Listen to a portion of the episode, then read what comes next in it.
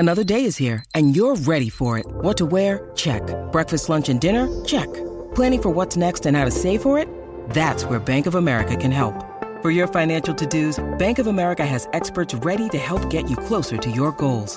Get started at one of our local financial centers or 24/7 in our mobile banking app. Find a location near you at bankofamerica.com/talktous. What would you like the power to do? Mobile banking requires downloading the app and is only available for select devices. Message and data rates may apply. Bank of America N.A. member FDIC. When you need mealtime inspiration, it's worth shopping Kroger, where you'll find over 30,000 mouthwatering choices that excite your inner foodie. And no matter what tasty choice you make, you'll enjoy our everyday low prices, plus extra ways to save, like digital coupons worth over $600 each week. You can also save up to $1 off per gallon at the pump with fuel points. More savings and more inspiring flavors make shopping Kroger worth it every time. Kroger, fresh for everyone. Fuel restrictions apply. At sport-social.co.uk.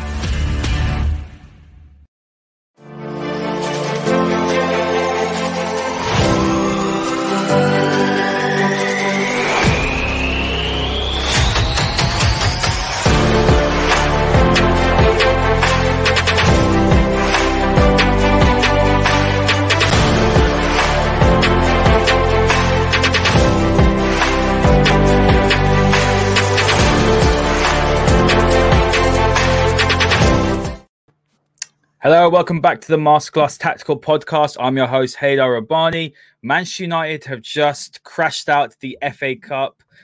Terrible, really, performance, if I'm being completely honest with you, Rob. 3-1, Leicester were the better side, but everything that possibly could have gone wrong today did go wrong. And unfortunately, we were outclassed, probably outworked, and we've got a lot to break down today. Welcome back. How are you feeling after that result? We've had about an hour and a half, haven't we, to relax, have something to eat. Not good, was it? A poor performance, and the right team won and went through to the semi-final. Disappointing in the sense that I think the manager got the selection wrong. I understand why he made that selection. I think you have to rotate at some point. And when you look at the games that are coming up and obviously the trip to Milan, which would have taken a lot out of the team, it was time to give others a chance, players that fans have wanted to see on the football pitch, in a system that people talk about all the time. Manchester United today effectively did play more of a 4-3-3. Here we've got the who scored positions, and it says here obviously it was a 4-2-3-1, but we saw very much that Pogba was deeper than that position there, and that Van de Beek was really pushing forward as a false nine quite often through the first half. That did change in the second half when it was actually Van de Beek who went deeper, and that really messed up the balance for the second goal with Leicester. But I just think that everything United tried today just didn't work. The players do not suit this system. The double pivot that we talk about all the time protects Manchester United. It gives them energy, gives them control in the middle of the park, even though they're not the best ball players. But today, that three across there just did not work. It was confusing. It didn't look right. And it didn't allow Manchester United to do what they do best, which is play in transition. And United just looked like a team with a flat tire today. Yeah, you make really good points about the formation. Obviously, it's saying 4-2-3-1. Initially, when we started out, I thought it'd be a 4-2-3-1. We saw Pogba go on the left, but very quickly, some thought it was a diamond. I didn't really see a diamond, if I'm being honest, today. At times, perhaps. The 4-3-3. Fans have been calling for 4-3-3, Rob, many times. And we've said so many times on this show, the reason why we don't play 4-3-3 is because we haven't got the players to play it. When you play a 4-3-3, I don't think we control the ball well enough. I mean, that was very, very evident today. I mean, the first 25 minutes, Fred had an absolute shocker, Rob, in that centre of the park. And Matic too. Matic's pass percentage after 25 minutes was about 72%. Fred was better at 82%, but they both lost the ball around 7 times each. So 14 times in the first 25 minutes. It's just not good enough. And another issue with the 4-3-3, Rob, is I don't think that we've played that enough as well to change it into that formation in a crucial game like this. I'm going to call it a crucial game. I know you don't really care much about the FA Cup.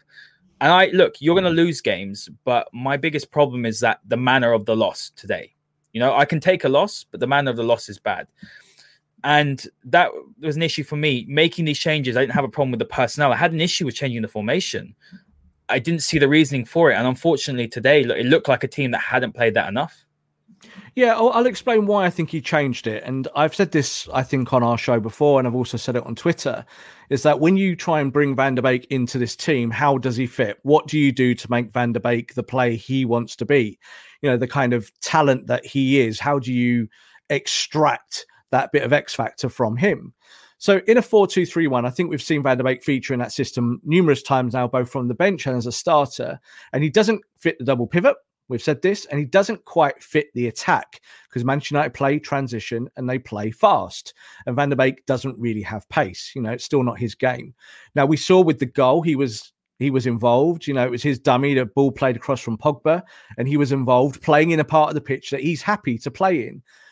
But the issue is that if you're playing 4-3-3 in a system that your team is not used to or finds it difficult to play in, then you might lose the football match as a result. So that's on Ole to make that choice. And I think today he's made that choice in all good faith. You know, he would have worked with the team on the training pitch and they would have said, right, we're going to try 4-3 at the time when we can try it. And like you're just saying there, you know, the FA Cup, you know, you don't want to lose this game. Of course, when you're in the quarterfinals and you're that one step away from Wembley, you want to win it. You want to get through. But I think this actually shows where the FA Cup stands in the list of priorities for Ole Gunnar Solskjaer and Manchester United. You know, as I've said before, 4 years ago, United won this competition and sacked the manager the next day. Manchester United do not care about the FA Cup. And you saw that today. They made these rotations because they have to. They have to get players playing. And in the run-in, you want someone like Van de Beek to have influence, to even just come off the bench. And what you saw today is that probably Van de Beek might not play for Manchester United again for the rest of the season because he doesn't fit the team. So I get why Ole did it. Ole got it wrong today. The players got it wrong. We can highlight the Freds and the Matiches until we're blue in the face. We know these players are not technical gods. We know they're going to give the ball away. We know that that's a problem, that something needs to be fixed. But it wasn't why United lost this game today. 3 goals that United conceded today, and they all came really from errors and mistakes. Every goal tonight was completely unacceptable, and I think we'll break down each 3 and we'll kind of look at them and say, you know, why was that the case? But for, you know, a bad day at the office for United, but more than that, it just shows that they can't play different systems with this personnel.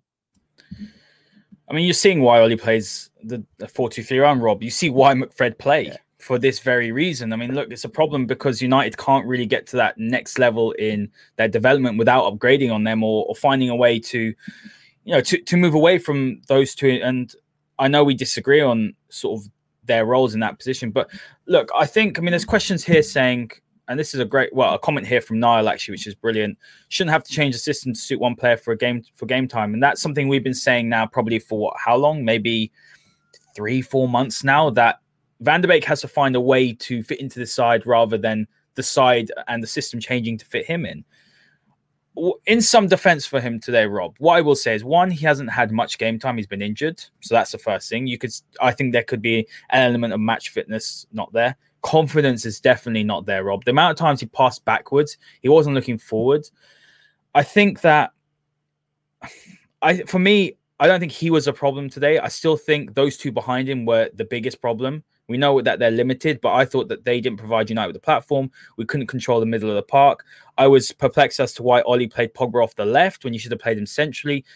We can talk about Van de Beek being an issue. We can talk about, you know, it's the FA Cup. At the end of the day, Rob, it's not just the players. For me, the manager got things wrong today.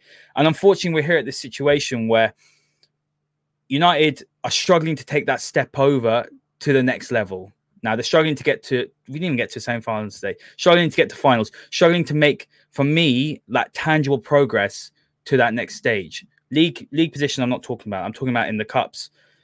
I think that's a cause for concern for me. I don't want to just push this result to a side and say, well, it's the FA Cup, we don't mind, because for me, it does matter. The manner of the defeat matters. And for me, I think there's a lot of weak personalities and weak mentalities in the squad, which is a serious, serious problem. And I'm not finding that the manager is finding a way to get them over that line as well. I think that when you look at where we are and what Manchester United have been over maybe 7 or 8 years and what the priorities are, fans are always going to get hurt by any defeat. If you get knocked out the League Cup, fans are going to be upset. If you get knocked out the FA Cup, fans are going to be upset. So that's one thing, you know, and I try and take the emotion out of it because I'm kind of looking at it from a football perspective. What do you do when you're at that football club? Now, let's kind of break it down. So you just said about the two behind Donny van de Beek. So we're looking at kind of how Donny van de Beek becomes useful for Manchester United. Well, the first thing that has to happen is that Donny van de Beek has to take responsibility for his own performances. So if Donny van de Beek doesn't have the confidence needed to play for Manchester United for whatever reason, because he's not played or he's out of position or he's not happy, tough. This is a job. Yeah. You have to be good at your job. When you sit at your desk every day, you have to be good. If you're not good, it will get pulled up.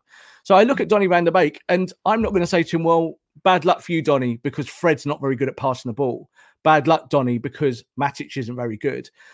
Bad luck, Donny, because Paul Pogba should be playing in the centre. When the stats do say, Haider, that Paul Pogba is much better in a 4-3-3 on the left, that is his position in a 4-3-3. That's his favoured position, and that's where he's had his success at Juventus in the past.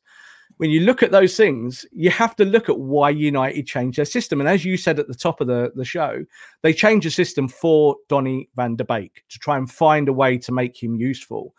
And what we saw after an hour was that he had to pull it, or they had to pull the experiment. 4 players coming on. You could not kind of put a more bigger kind of two fingers up from a manager to say, look, I've tried it for an hour. I've tried playing you. I've tried playing other players around you. Now I'm pulling this because I've got to try and rescue the game. And that's what United tried to do. And I think for 20 minutes from the 70th minute onwards, United had bits and pieces, but it had gone by then. You know, 3-1 down, Leicester were in the ascendancy. They were the better team on the day. When you change system like this in a profound manner, there's every chance you're going to lose the game. Sometimes you go the other way and it's like a miracle and you see something that you've not seen before.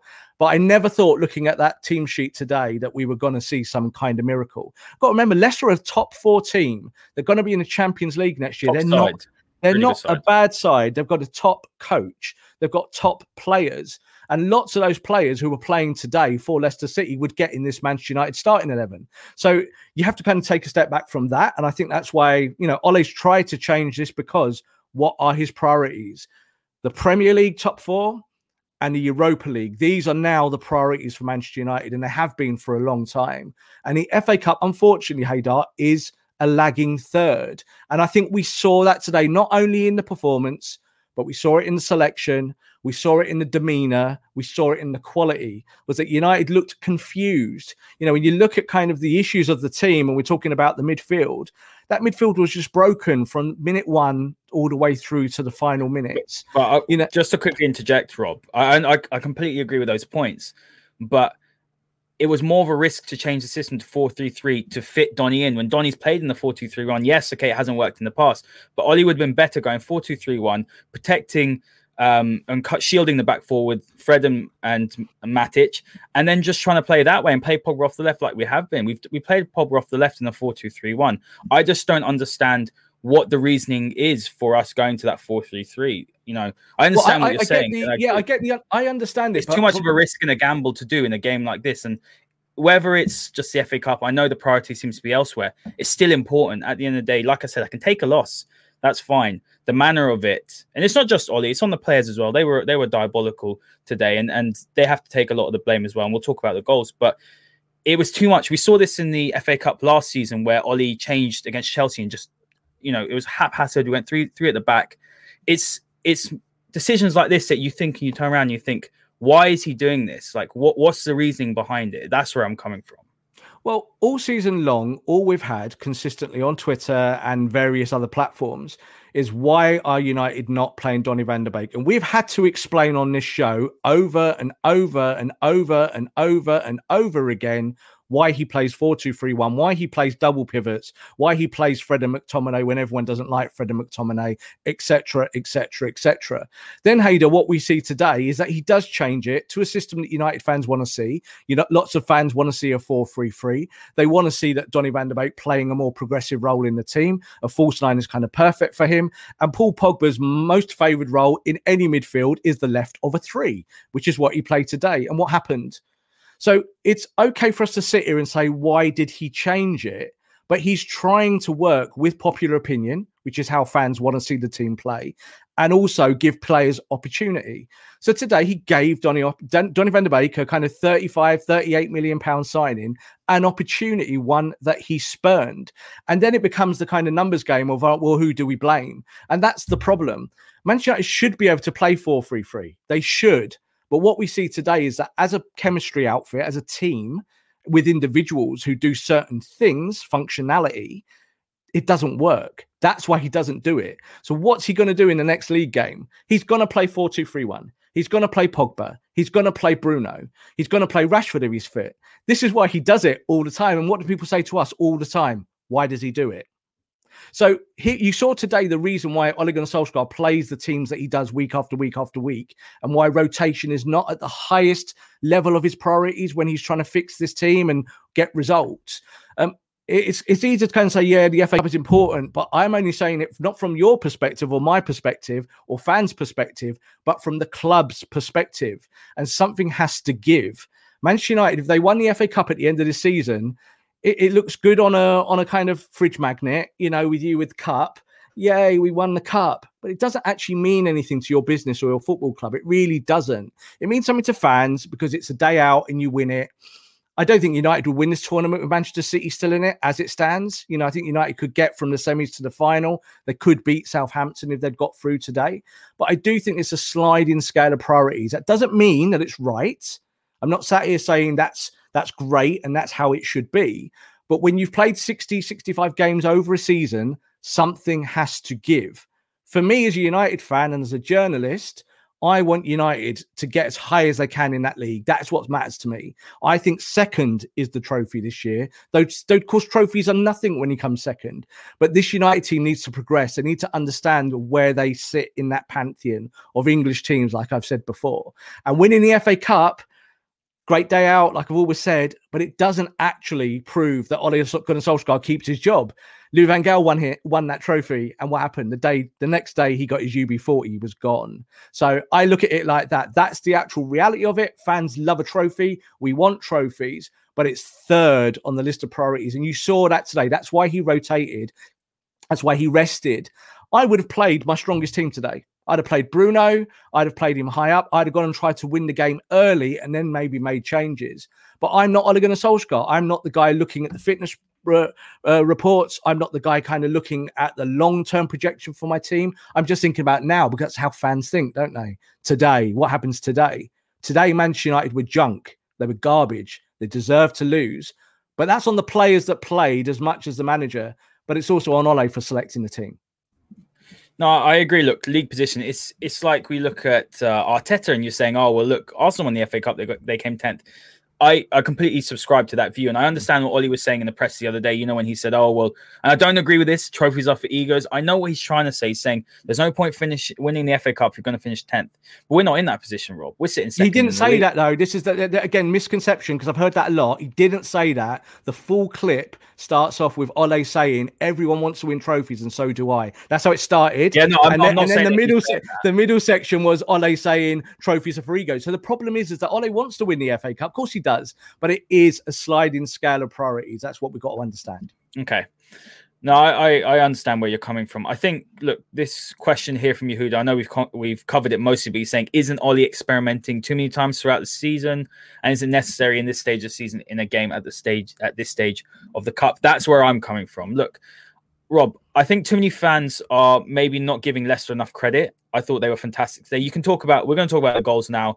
And I do want to talk about sustainability in our style of play, because it's something that I did mention nearly 20 episodes back, and I think it's quite relevant now. But when you're looking at Leicester today, they were fantastic. You're looking at their midfield of Tielemans and Ndidi, fantastic today. Tielemans is a cracking player. If Pogba goes and leads it in the end of the season, you know, that's the sort of player I'd like United to go for. You're looking at Fofana and Soyuncu, who are very good, very solid today. We can talk about United being poor, but you've got to give credit to Leicester as well, Rob. Look, they were fantastic. And I think that's maybe the problem, that you know, we focus on what we did badly today, but ultimately at the end of the day, we were outplayed. That's how I felt today. We were outclassed by a side that played better than us. Yeah, I think the two teams are very well balanced. I think, you know, this was a 50-50 match for me all the way through. When the draw was made and we got Leicester, I was like, well, Leicester away means that you could lose this game because Leicester are a very good team and they deserve all the credit in the world. You know, they've been one of the best teams in the division this season. They are 100% a Champions League outfit. They are better than Spurs. They are better than Arsenal. They're better than all of those kind of pretenders in the middle of the pack who want to be in the top four and want to be there just on name alone. And that's why I think United also deserve credit to actually still be up in those more upper echelons of the league, being the team that are second, because you have to prove it at this point in the season. And I think today Ole made those changes really in reflection of that, is that when can he actually make a change? Well, he tried to do it in the first AC Milan game and it kind of just worked out 1-1. So he had to go and win the second game and they go and win it. So that's one thing. Today, he tried to do it. It didn't work. He's trying to give a Dutch international some game time, a player who really is on the cusp. I said today, I think today was judgment day for Donny van de Beek. And what I meant by that is not kind of some big film production of Judgment Day. Here we are, Donny van de Beek. You know, this is his last chance. I don't think it's his last chance. But if I'm Ole Gunnar Solskjaer, I'm looking at that today and thinking, maybe this isn't my guy. Maybe this guy needs to move on. Maybe I need to do something different. Hey, would Jesse Lingard be a better fit for me than Donny van de Beek? Well, the way Jesse Lingard is playing at the moment, there is some substance in that, whether fans want him there or not, because it's about attacking and being able to play the English game. And I talk about the English game a lot, like it's some kind of biblical thing, but it's true. You've got to be able to run. You've got to be able to play between the lines. You've got to be able to score goals and get assists. Donny van de Beek doesn't seem capable of doing any of those things as it stands. He has to change to be successful. So I don't know. I just think with United, probably not the right time to rotate. I'd have played my strongest 11 because I would want to be in the semi-final of the FA Cup. But I do 100% understand why Ole made that change, because he has to show tangible faith in talent. And that is players like Donny van de Beek coming in and saying, right, you're going to play as a false nine today. It's a big systematic change. And do you know what? I'm even going to bench my best player because I've got faith in you, Donny. I want you to bring us through. Didn't quite work out. I think Donny van de Beek, you know, his United future is hanging in the balance. Well, Rob, I said that in, December time, do you remember? And I said that I just don't see, as it stands. I mean, that was back then. And we've seen Ole actually change the system. We said Ole's not going to change the system. He did change the system. But I said back then that I don't see van de Beek's long-term future at Manchester United. That doesn't mean he's not a good player. Mm. That doesn't mean he's not going to be successful elsewhere. I just don't see him suiting the English game. We've talked many times. There was a question, and myself and Rob have spoken about this many times, so why doesn't he play deep? He can't play deep because his positional play isn't good enough. He's not a progressive passer. He's not aggressive enough. You know, he doesn't get to the second balls. He's not strong. That's why McTominay and Fred play. We know their limitations, but that's why Donny van de Beek doesn't play deeper. And then when he plays at number 10, Rob, we know that he doesn't offer what Bruno does. He likes to make, clever runs. People don't find him, I find, as well. You know, he wants to play one-touch football. We aren't geared towards that. At Ajax as well, he did play deep at times, but they don't dominate territory. They also dominated possession. We don't do either of them. We saw that today. And there are questions. There's one from Gerard saying, why sign him then? You know, hindsight's a wonderful thing. At the time in the summer, I thought it was a great signing. We know what he could offer, but I'm not going to question, because I would have still said sign him. So I'm not going to complain we signed him, because I thought he'd be a great addition. But as it stands, Rob, you know, you are scratching your head thinking, you know, where does he sort of fit into the system that we're trying to build? Yeah, I've just done another show and I spoke about this and I'll repeat what I said there. You signed Donny van de Beek because you want variation. So you don't look at what you've got and think, let me bring in someone that exactly fits that. You think, I would like to play 4-3-3. I would like to play with a false nine. I would like to make sure that I've got a progressive midfielder on the bench that can cover for Bruno. And I think the grand scheme would have been this year is that Bruno played less than he has and that Donny plays more. And that would have been the balance. But what we've seen is that Donny van de Beek hasn't been able to get up to speed. He's not the first foreign player to come to the Premier League and have these issues. It happens at every football club. And as I said before on our show, you know, Chelsea got a player called Kai Havertz worth in the high 70 millions who's had this problem. So it's not unique to Donny van de Beek or Manchester United, but certainly Ole bought him because he was a good price.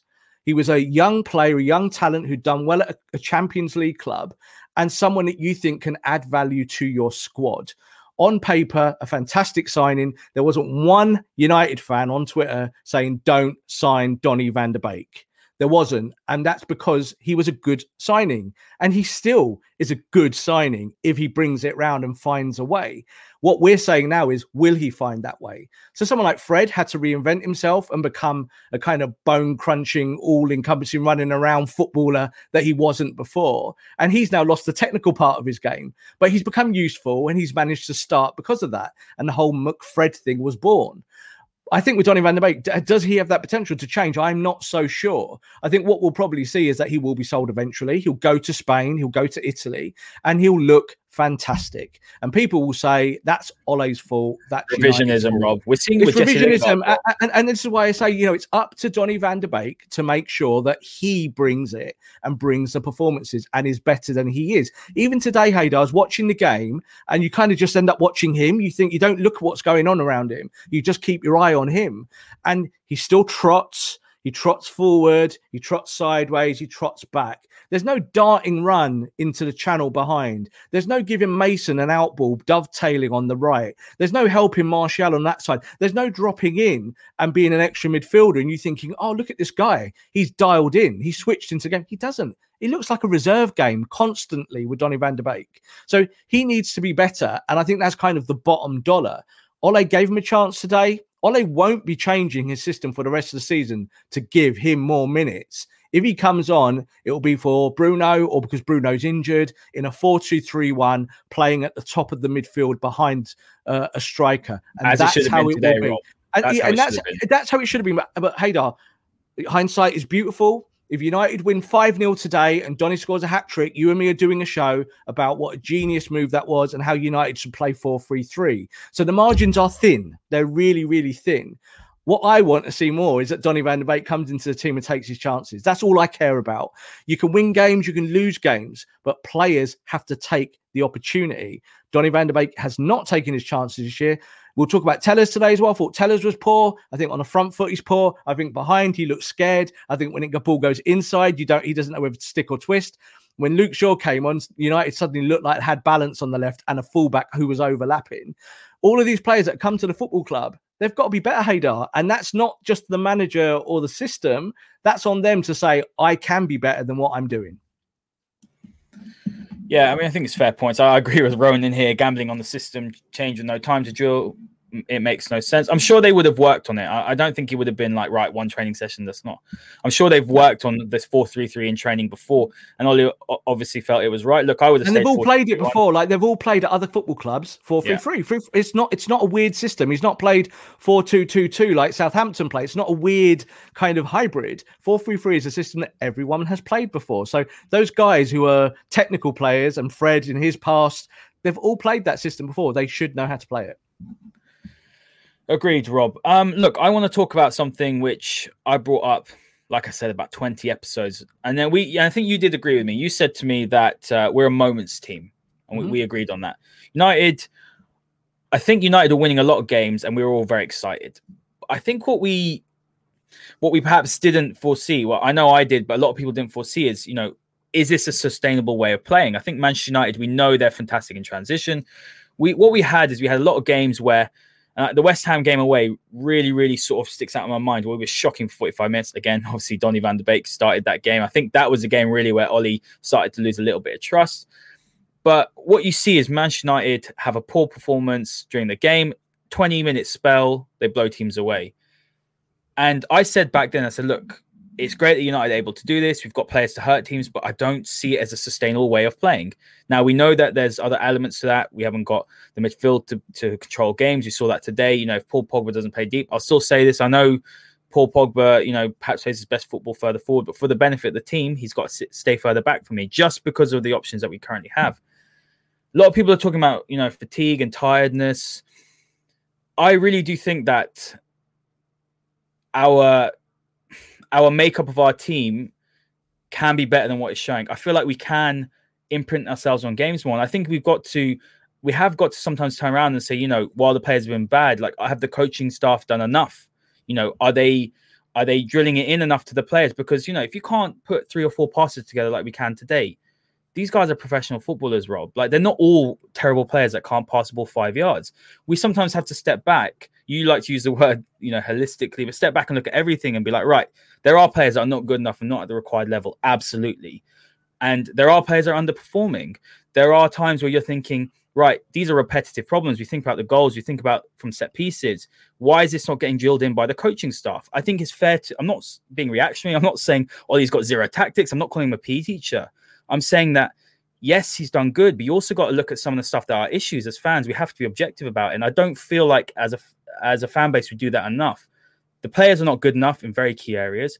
But I think the coaching staff, at times you can say, perhaps, you know, maybe they're inexperienced. We've got young coaches. Maybe that's showing.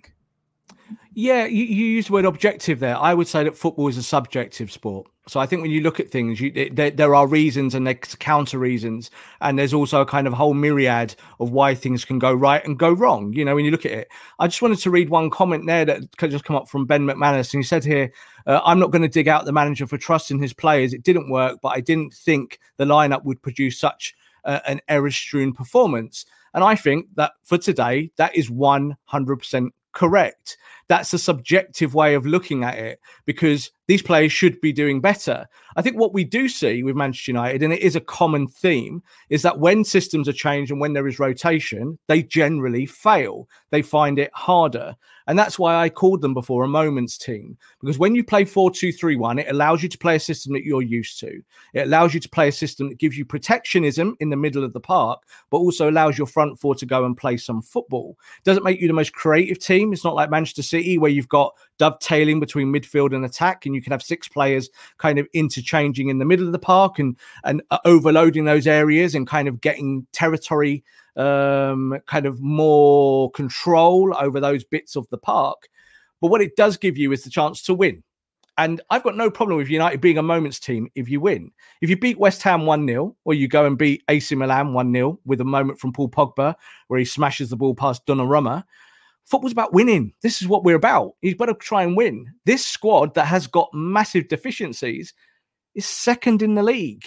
You know, it's not third or fourth or fifth or Liverpool. Yeah, it's none of those things this year. It's second. So I think we have to be subjective, Haider. And when we talk about coaching staff, we can't talk about that unless you're stood on the training ground watching it, because we can't say, well, are you doing enough? Well, that's open, because if you lose games like today, we could say, well, how long did you do 4-3-3? Did you do it for 3 hours? Did you do it for 3 minutes? Did you do it for 3 days? Well, whatever that answer is, it wasn't enough. They could have done it for 3 weeks and they lost and they looked like a bag of junk. So those things are subjective. And that's why I think on this show, it's difficult to break them down, because it's all whataboutry. What about, what have we done this? What have we done that? That doesn't mean anything to me in football, because what about we'd signed Jadon Sancho 6 months ago? What about if we sign Haaland next year? Those are future and past tense things. It's about now. This squad is decent. It's not great. It's not fantastic. There are players who should be better than they are. There are players who were once good at certain things that are not so good at them now. And you kind of think, right, well, why is that? Age, whether they're dialed in, are they committed? Do they want to be at the club next season? And all of those things are subjective calls when you analyze them and look at them. They're not objective. You know, they're not just yes or no's. They never are. So I look at it. I think Volley, I think he's given trust to his players this year. And overall, they've given him something back, which is second in the league.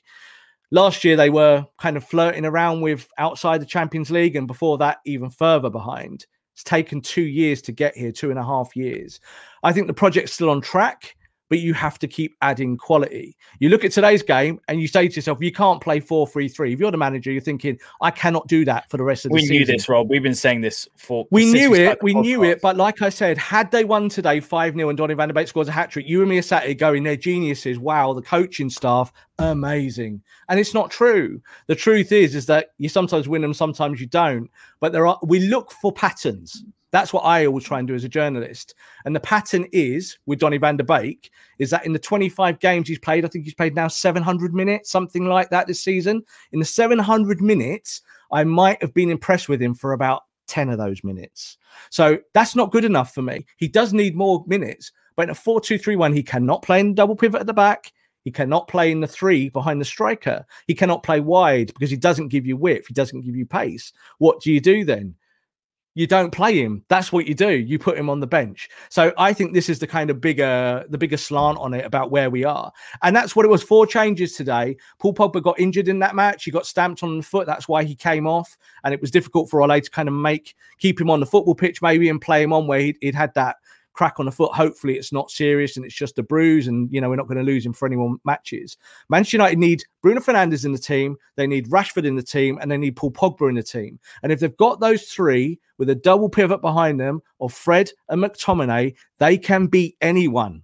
They can beat anyone, but they need perfection. They need that system to be in place that they know and that brings the most out of them. I was happy to see a goal from Mason today. That would be great for his performance value going forward to the end of the season. Everyone talks about him being the striker or not. Scoring goals is the best tonic. But I think today, when you look at United, the 3 goals that they conceded were horrendous. You know, from the first, we'll talk about them and break them down. But I just think today, you look at the 3 goals they gave away. Leicester were a deserved team. They deserved to win. But those 3 goals were all horrendous and all preventable. I think that was the one positive for me today, Rob, and I was delighted for Mason because his all-round game has improved. We've said over the last month or so, we've said that he's improved his creativity. He's added crossing to his game from the right. He looks like he's bulked up. He's holding the ball up better. He looks sharp. He looks confident. So I was really, really happy to see that. And look, it was a well-worked goal. One little comment here or question from Ron. Do you think we're individual brilliance FC? I think the individual brilliance thing is used as a stick to beat Ole. And look, I have criticisms at Ole, but what I will say is every team has players with individual brilliance. That's what every team has. What I will say, and I agree with Rob actually, Moments team, and I know we're going to say that the table doesn't lie, and that's true. We're second, but I don't think we are a second place team in the Premier League, if that makes sense. I don't think, I think on overall, no, let me but finish. We are saying, though. No, I know on facts we are, but you know what I'm trying to say? If you're comparing this to years and years gone by, I know you've got to focus, but Manchester City up here, and I don't think you can say, that we're a second place team. I generally think we're a third, fourth place team in a regular year. But look, like I said, the table doesn't lie. So we know we're going to be, we're second. They finish second, we finish second. That's what's in the history books. But I just don't think that we are. Yeah, I don't think we are a second place team. And I think, in that respect, what I'm trying to say, I'm trying to get the right words because you're going to say to me, the table doesn't lie, whatever. But I just don't think we are. All we can that matters, it doesn't matter what I think or what you think. It matters what the table says. That's all that matters. So that's all Ole Gunnar Solskjaer. I get what you're saying. And hypothetically, you're saying that we don't have the quality of a second place team. That's what I'm trying to say. Well, that doesn't really matter. It doesn't matter. Like Liverpool probably got a better squad than Manchester United. And if they finish outside the Champions League places, they won't be in the Champions League next year. That's how it works. So that's the competition side of it. And that's why I always say that coming second, no matter how good you are, is much more important than winning a cup that anyone could win. Southampton could win the cup this year, and it would be their greatest season since they beat us in the FA Cup. I think in 1975, I think that's the last time they won the FA Cup final. Yeah. But it means nothing. For them it does, but for us it doesn't. It's just another trophy. I said it last week as a joke, eating your cornflakes out of the top of the FA Cup. That's really what it is. It's a posh bowl. And that's not me being disrespectful. That's kind of how these clubs look at these competitions. And for a smaller club, it's a great thing to get to a cup final and to win it. And it's there forever in your history. For Manchester United, it's not really anything. For City, it would be. If City won the quadruple and won every tournament this year, then, of course, winning the FA Cup means something in the same way that when we won the treble, winning the FA Cup meant something. But that's how I look at it. We've got grander designs on bigger things at this football club. And it starts with the league. It starts with being second and trying to chase Manchester City. For all we know, next year, City could get some injuries. They could lose 2, 3, 4 players. United could buy wisely in the transfer market, maybe get 2 or 3. United might get a Sancho or a Haaland or someone. And suddenly that 20-point gap is 2 points. That's how it works every season. We've seen it with City this year in Liverpool, that you only need a kind of slight variation to catch teams. Would we have said at the start of the season, Haider, that we would be above Liverpool under any circumstances this year? The answer to that is absolutely not. We never would have said that. We never thought we'd catch Liverpool this year. And we're 10 points ahead of them? So these things do happen and you have to be open-minded to them, even if it feels that we don't have that squad at the moment. The building process is a slow one. We need players in, we need players out, but that will take time, and you can only do that in transfer windows.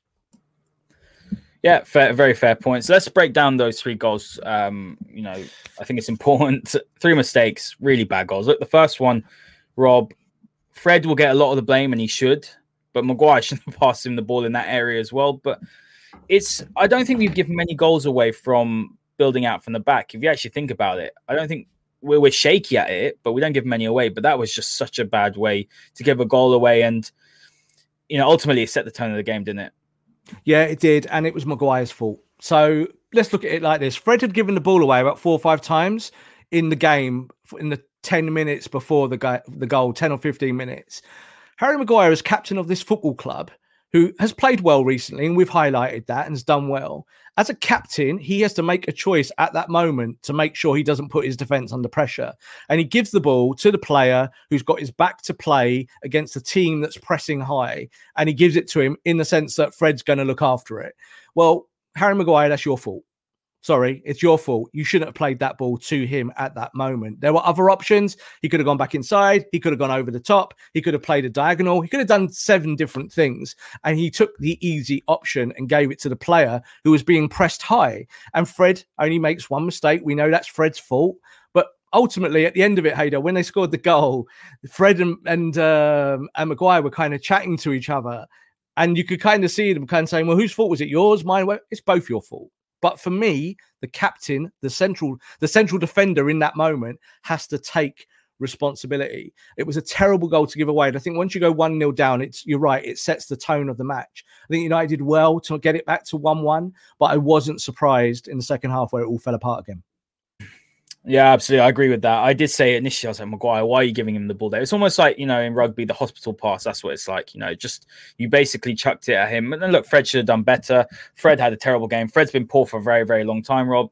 I know a lot of people, we said weeks and weeks ago, a lot of people like Fred's world-class, he's this, he's that. And we both turned around and said he's fundamentally flawed in very key areas. And we saw that again today. And Leicester pressed us high up the pitch. They identified you press United high up the pitch. And you cause mistakes and they'll hurt us. And that's what they did today. Look, the second goal was absolutely despicable. That was such an awful goal. I mean, look, how can you run right through the middle of the pitch, from the half, just over the halfway line, and then have a shot without at the edge of the box without being challenged? It's just shocking, absolutely shocking. And for me, it was both Fred and Matic. But Matic, you just shouldn't get outdone with a 1-2 like that. He was essentially in no man's land. He dived in and... it was just such a poor goal to give away. What can you say about that, really? Well, what I'll say about it is the reason why we gave that goal away was a tactical error. So this is what happened. Manchester United had played 4-3-3 for most of the match. They played with Donny van de Beek as the false 9 and Paul Pogba playing on the left. And what Ole decided to do just before the goal was that he played Matic to the left-hand side of the midfield with Fred inside and then playing Van de Beek in a wider area. So Van de Beek kind of came back and played part of the midfield, something that he's done in his career many, many times at Ajax and for Holland. So it's not something he doesn't know. So you had Pogba released further forward. So the idea, of course, was to get the ball to Pogba and start playing some more football at the top end of the pitch. That's one of the main key areas of why you play Pogba further forward and not further back, because it's harder to play 50-yard balls into a forward than playing a 20-yard ball from the halfway line and cutting open the defence. But what happened in that moment was that Tielemans gets the ball, kind of jogs through Manchester United's 3, and it's about spacing, Haider. So in a 4-3-3, it's very, very different to a 4-2-3-1. Why is this? Because in that moment, your double pivot, which might be here, if I'm the goal, here where my face is, and people can't see this, unfortunately, on Spotify, but I'll explain it to you. But the pivot comes in like this, yeah, and back, and protects the back 4. That means any runner coming forward here gets met. And then you normally have one person to meet them. And if they beat them, there's someone else to meet them again. And we saw that in the second half. When we went to a 4-2-3-1, that outlet was crushed. Leicester didn't run through the middle anymore. It was over. But in that moment, it's only got to happen once. And Tielemans gets to the edge of the box, unchallenged, through a Manchester United midfield in disarray. And that's why he got the shot off and he puts it in the bottom corner. And that was why they scored the goal. So again, we can highlight that Matic isn't very fast, that Fred's not playing very well. But those things don't really matter. In that moment, it's systematic. The issue is a system issue. And in a 4-3-3, there's just way too much space between the gaps. You can't close them down. You saw even there, Van de Beek is away from the play, but he's not in the shape either because he's thinking, I want to get forward. That's my game. And United was stretched. And that's why they got that second goal. And I think the second goal really was the killer because I think at 2-1, I didn't really feel, even with the minutes on the clock, I thought, they're going to have to do something really, really good here to get back into this because at the moment, this system isn't working. And eventually, Ole did bin the system. Yeah, absolutely. It was actually crazy, wasn't it? Matic goes forward, gets done with the 1-2, and Fred's all the way up here as well. And Tielemans just goes towards the edge of the box. Obviously, Lindelof was following Vardy's run, so he was dragged out of play, and it was just too easy. Yeah, it's not up to the centre backs to clear. Yeah, it's not at all. Yeah, can't do that. They've got to sit. Yeah, they've got to sit in that exactly. System. So it was frustrating, and for me, I agree with you. I mean, look, there's a good point here from Kieran saying that Leicester played 2 games since 7th. We played 5 in that time. Look, I know this is going to sound really, some people won't like this, but I just, bringing up the points about how many games people have played or not. At the end of the day, look, I like to focus on what we saw out there rather than bringing fatigue into it, because ultimately we don't have the data with us, Rob, to make that choice. At the end of the day, we get told that Ole makes and selects people because they've been past fit or he has the data to do that. So ultimately, when I watch the game and I'm looking at it, everyone out there has been past fit to play, and that's the reality of it. So yeah, but it's one of the reasons why I don't like cup competitions, because they do affect the team in terms of numbers. And I do think that to highlight that Leicester have played only 2 games when United have played 5, that showed today because one team had energy and one team didn't. One team looked flat and one team looked up for it. And Leicester certainly, I think they haven't played for 7 days. And that's the key stat. Is that for 7 days, they've been able to prepare for United when United have been on planes and flying abroad and trying to win football matches at the San Siro. And that's why it would have been better for United to win that game in the first leg against Milan rather than having to carry it over. So that's also why I'm not always hot on cup competitions, because I always think 3 points are the most important thing on a week-to-week basis. And I think it does show. I think today, Ole did select players that were fit. You were right on that. That's kind of what the progress report will show him.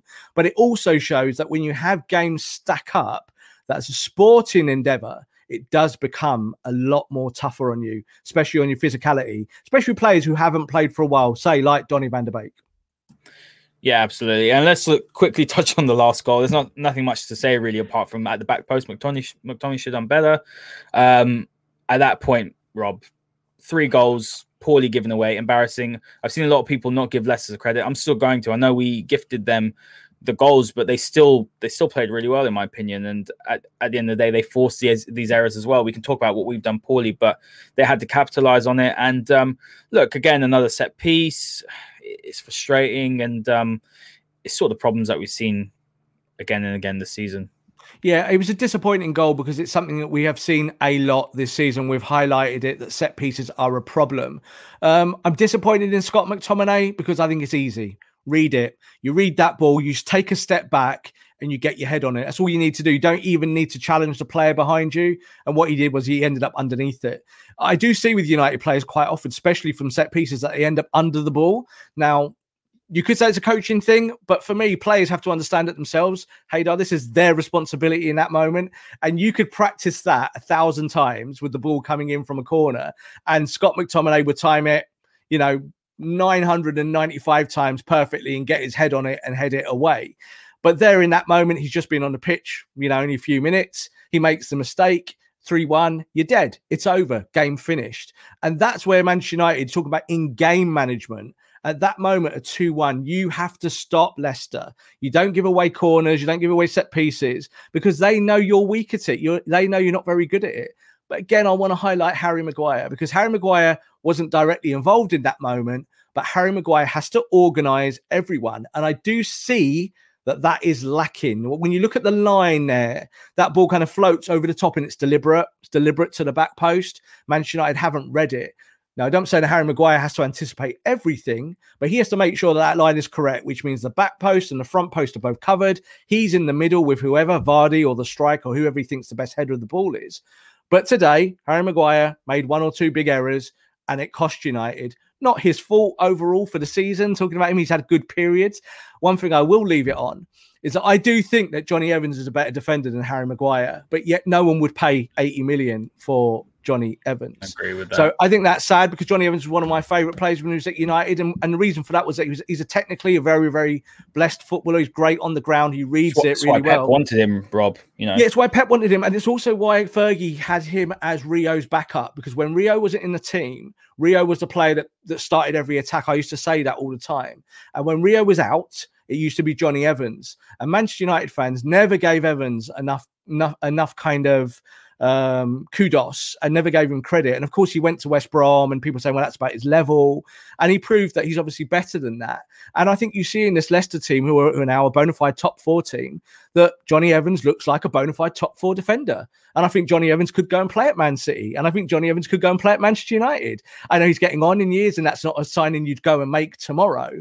But I think you kind of look at players, and sometimes they get kind of pulled down by fans because they're not sexy enough. It's not the kind of talent they want to see in their teams. But I would say that at the moment, Johnny Evans is the best player at Manchester United in that defence if he plays for us now. And that's a problem because you need to then go and fix that. You make a great point. I think when I think about Evans at the time he left, I mean, when did he leave? Was it sort of Van Hal ago now?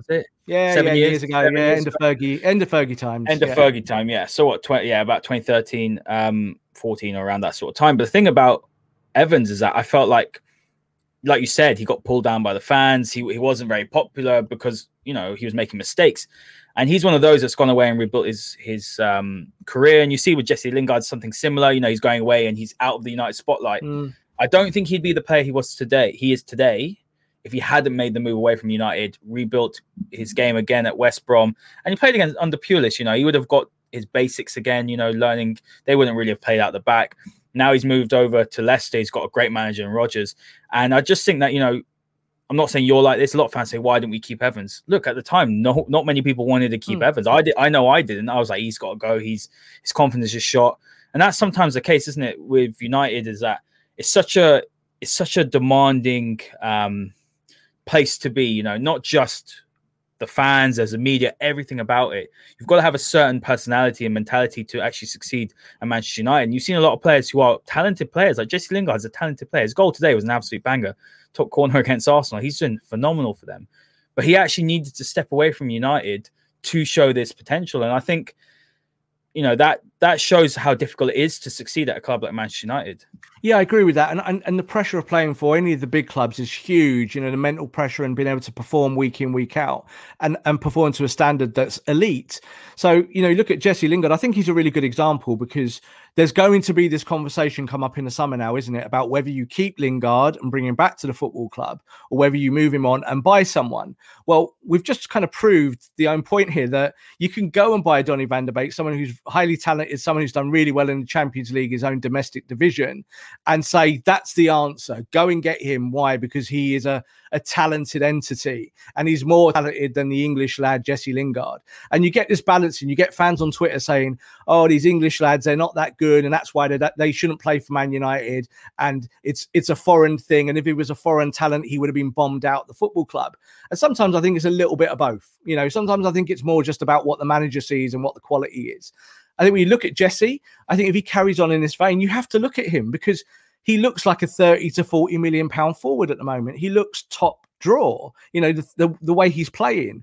But then you have to say, can he play in Manchester United's 4-2-3-1? Does he fit to play behind the sole striker? Well, Haider, if you get the sole striker right, then maybe the answer is yes, you're going no. But maybe Anthony Martial isn't the striker that works for Jesse Lingard. If he had Antonio up there, I'm not saying United should buy Antonio. No, I know what you're saying, yeah. Then it could work. So that's why it's working at West Ham. That's what Moyes is doing. He's looking at his pieces and he's making it fit. You could go get Suchek and put him in United's midfield and he could look as bad as all our midfielders do at the moment. And Suchek is someone that people would go at the moment, oh, I want him in my fantasy league team because he gets goals and assists. It doesn't work like that. That's not real football. So when I look at Jesse Lingard, I think there is a chance he'll come back. Why? Because he's a Manchester United fan. And I think he feels he has unfinished business at United. But then he'd have to start producing 7, 8, 9 out of 10 performances, which he hasn't done when he's had the chance. But let's be honest, he had a rough ride at United. He had issues off the park. We know that was a problem that affected him. It affected Mason Greenwood as well. That's why Mason hasn't scored the goals this year. And they've had to kind of work through that and get opportunities. He's gone to West Ham. He's done really well. Would I be against him coming back to the football club? Well, no, because I always think that you're only as good as your last game. Yeah, that's the way I kind of look at it. If you can come back and prove yourself, then fantastic. But sometimes you're going to got to bite your lip. I think football fans are, again, it's way too easy just to kind of put a gun to people's heads and go, well, I don't like you. Bang. You know, would Chris Smalling be a better defender than Manchester United's centre-backs at the moment? There's a question there. Now, for me, no, I wouldn't have Chris Smalling at the football club. But Chris Smalling left United, went on loan to Roma and won Player of the Month. Well, he was the best Serie A defender. Serie A. Exactly. So when we say these things, quite often it's sometimes coaching, sometimes management, and those things we've touched on. But it's also about the player dealing with the pressure of that moment of being in that red shirt and wearing that badge. It's a heavy cross to carry and it's difficult. But sometimes, yep, change is best, but change isn't always best. It's kind of a forensic process. But that's up to Ole to prove it, isn't it? Ole's got to then go, right, if I bring this player back, then I can pocket some money and, hey, I can go and buy a striker for 80 million that I probably couldn't buy if I was going to go and buy two players for 40 million. Those are how you balance the books. That's how it works. That's real business.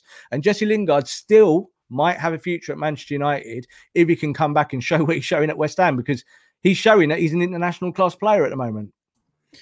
Yeah, look, he's been fantastic. So I'm so happy for him because, you know, we have discussed what's been going with Mason. He's had really, really torrid time off the pitch. And the people need to remember as well, players are people, they're humans. But what I will say is that I wouldn't bring him back. And I'll tell you why, because I think I want him to go and play week in, week out. He's happy. He's so happy. When was the last time we saw him this happy? He's showing that form that we saw under Jose Mourinho, I believe, you know, where he was absolutely killing it.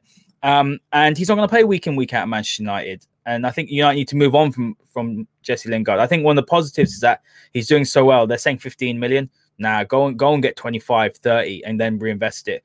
I remember he's homegrown, so, you know, he's English as well, so he should be able to get a bit of that English tax. He'll be on high wages. But, yeah, I wouldn't be bringing him back, even though he's been fantastic. But like you said, look, he's looking better than Donny van de Beek, and you're right. You know, sometimes the foreign name isn't always the one to go to. But, Rob, let's go to the final word. For me, what I'll say, Jonathan's saying here, come on, give me my sanity back. Rob will probably give you the sanity back. Look, I'm very, very disappointed in today. As I said, look, it's not necessarily losing because I can take losing. It's just a manner of defeat. That was not good enough for me. I think that United just need to brush themselves off. Europa League now for me, Rob, is a priority. We have to win it. That's really how I feel. I think second in a trophy is progress for me. And we'll disagree about, you know, these sort of trophies till the cows come home. But I don't agree with the idea, oh, United should only go for the Premier Leagues and Champions Leagues. I agree with that. What I don't agree with is that if you have zero chance of winning them like we do, win the ones that you're in. There's nothing wrong with that. And that's what I want United to do. I don't care if it's Europa League. That's our level. Let's be real. That's our level this season. We weren't good enough to go through in the Champions League. We're in the Europa League. Go and win it. And that's how I want our mentality to be. So, look, we did well to get past AC Milan and now we have a real chance of winning the tournament. So that's what I'd like to see. And I want United to finish strongly and secure second because that will be progress. No one's saying that we don't want to win trophies. I kind of go back to what Ole said in his presser when, again, he was misquoted quite kind of profusely across the press. Ole wants to win trophies, and as fans, we all want to win trophies. So if United win the Europa League, hooray, yeah, we all celebrate. And then we forget it the next week. It's gone. It's finished. My way of looking at this is a much more kind of long-term way of progress. How do you attract players? How do you make your squad better? And what are the kind of fundamental kind of things you need to put in place to get there? Yeah. And the Europa League, unfortunately, is not one of them. It isn't. It's a great day out. Again, I will say this about cups, like my catchphrase, but that is the truth. Now, for fans want to win trophies. Fans would go and win a bog brush if it was on offer. They'd be happy because they want to win something. That's how it is. That's how fandom is. And people are judged on trophies. That's kind of how fans do it. But it's not how football clubs judge themselves. They judge themselves on the bigger picture. The bigger picture for me, if we get knocked out in the next round of the Europa League, but come second and finish really strong at the end of the season, and we come second, we even close the gap to City. Obviously, we're not going to get anywhere near them, but say we close that gap. I'm content. As a football person, I look at that and I say, tick, that is progress. If we win the Europa League, it's a great night. We're all happy. We probably do this show, buzzing. We're, you know, that's kind of the emotional side of fandom. Tick, that's great. But that second tick is down the list. And that's how I look at it.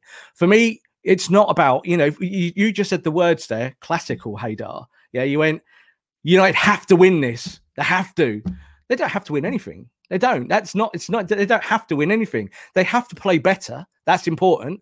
But they don't have to. It's not the kind of thing, the three semi-finals last year does not define what Manchester United are this year. You know, it was bad. We didn't want to lose those three semi-finals, but it's not the truth. The truth isn't we have to win them.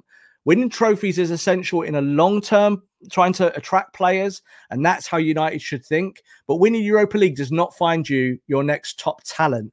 Bruno Fernandes doesn't go, oh, you won the Europa League, didn't you, a few years ago? Yeah, I'm coming to your football club. You have to sell the project to them, and the project is one thing, winning the Champions League if you can, but of course, it's winning the Premier League. That is what every player wants, winning the domestic championship. That's what counts. That's not going to happen this year. So that means you just need to finish as strong as you can. Win Europa League, fantastic, but you don't have to win it. It just would be nice. Rob, I'm laughing here because Alan's asking, what the hell is a bog brush? It's something you clean the toilet with. That little I'll go brush. And get one if you want from the toilet. The whole thing is, what I mean is that the fans they think victory represents something. That's what they look at. So victories represent trophies. So if you win all your league games, 38 games in the season, what happens? You win the title. So that's how they look at it. So at the start of the season, you said something there a minute ago, just to finish off. You said, you know, you want to win the competitions you're in. Well, on day one, you're in every competition. So you want to win all of them, really. That's in theory. But the truth is that with football clubs is that there is a sliding scale, and that you want to win, you know, the smallest trophy and the biggest trophy, but it starts at the top. United can't win the Premier League, but they can finish second. And they can win a trophy, Rob. And they can win a trophy, so they should be trying to win. They should be trying to win Europa League. No one at Man United is going, we don't want to win Europa League. But I think that fans believe that footballers and chairmen and managers think like them. They don't, because it's a business. And the business of Manchester United this year is as high a place to finish as possible in the Premier League, because we've been miles off it for a long time. Even when Jose got second, it was a kind of stale second because it was bad football and United were kind of all over the place. And we all felt that the following year would be poor, and it was, and he left. That's why that happened. Rob, the question I ask a lot of people is this second, is it much better? Because it's still second, Rob. If you finish 20 points behind Manchester City, I'm not going to celebrate it. And the energy should be the same. If Jose Mourinho's second was bad, and by the way, Jose had to be sacked, I'm not protecting him. But if his second place was bad, being 18 points behind City, if we finished 20 to 25 points behind City, but we played great football, and again, I'm putting that in inverted comments because we don't play great football, how is it any different? And this is a problem that I have. I'm saying, well, call it for what it is. Second place and 25 points is worse than 18 points behind. Yes, if you take everything into account, you say, well, United are developing, you know, at a better rate than they were under Jose Mourinho. You know, there's a direct football, technical director, all the off-field stuff's great. But at the end of the day, Rob, no one sits there 10 years from now and goes, oh, well, United finished second. But you know what? They played a bit more attacking football than Jose's second, so that's really great. The history books suggest that you are 25 points behind. But you just answered your own question there. You were objective, first of all, thinking about Jose, and you were objective about what's better. And then you were subjective by saying that the academy's better, they play better football, they look like they're on a progression path rather than a regression, which is Jose's United looked like they were going to regress. It was based around kind of, were we going to become this Galactico team? Could Woodward go out and attract talent that was, you know, of the upper echelons? And that was how United were going to get back. Go and sign a Mkhitaryan, go and sign an Ibrahimovic, go and sign Pogba. Those things didn't really work for United at that time, and it felt like it was going south.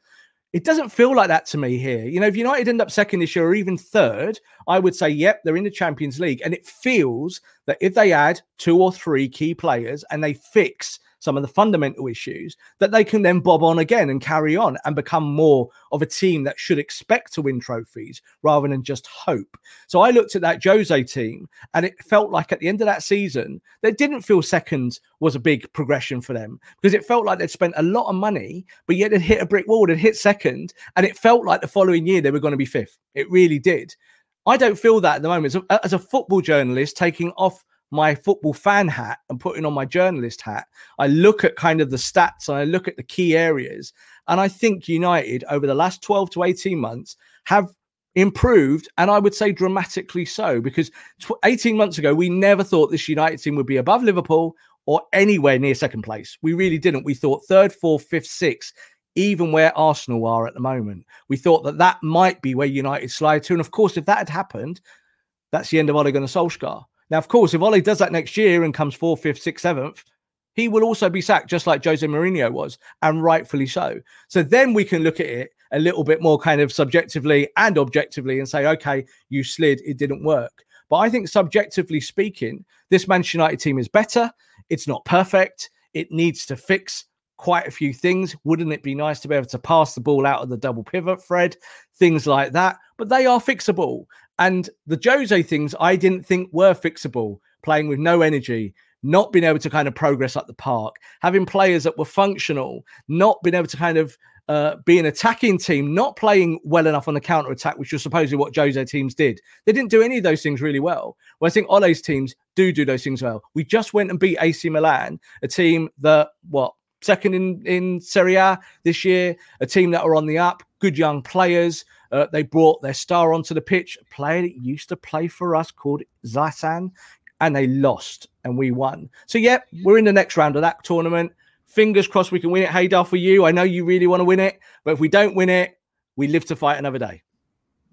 Very well said, Rob. Guys, thank you for joining us. I know, obviously, it's not the result we wanted, but it's always great to be hearing all your thoughts. We've got a lovely little community here. Look, we really, really appreciate all your fantastic comments.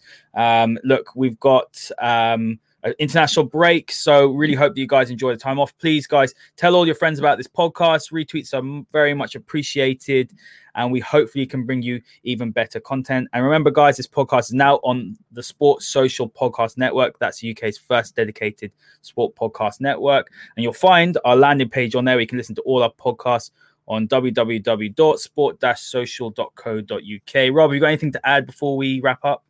No, we live to fight another day. The FA Cup, would have been nice to get to Wembley and get to a semi-final, another nice day out. But ultimately, all I care about is the league. Get the league points, 3 points every week. If we do that and we come second, I'll be a happy camper. Guys, enjoy your international break. Honestly, it's been a mad 2 months or so. So enjoy it. Have the couple of weeks off, and we will see you after the break. This podcast is part of the Sports Social Podcast Network. Sports Social Podcast Network.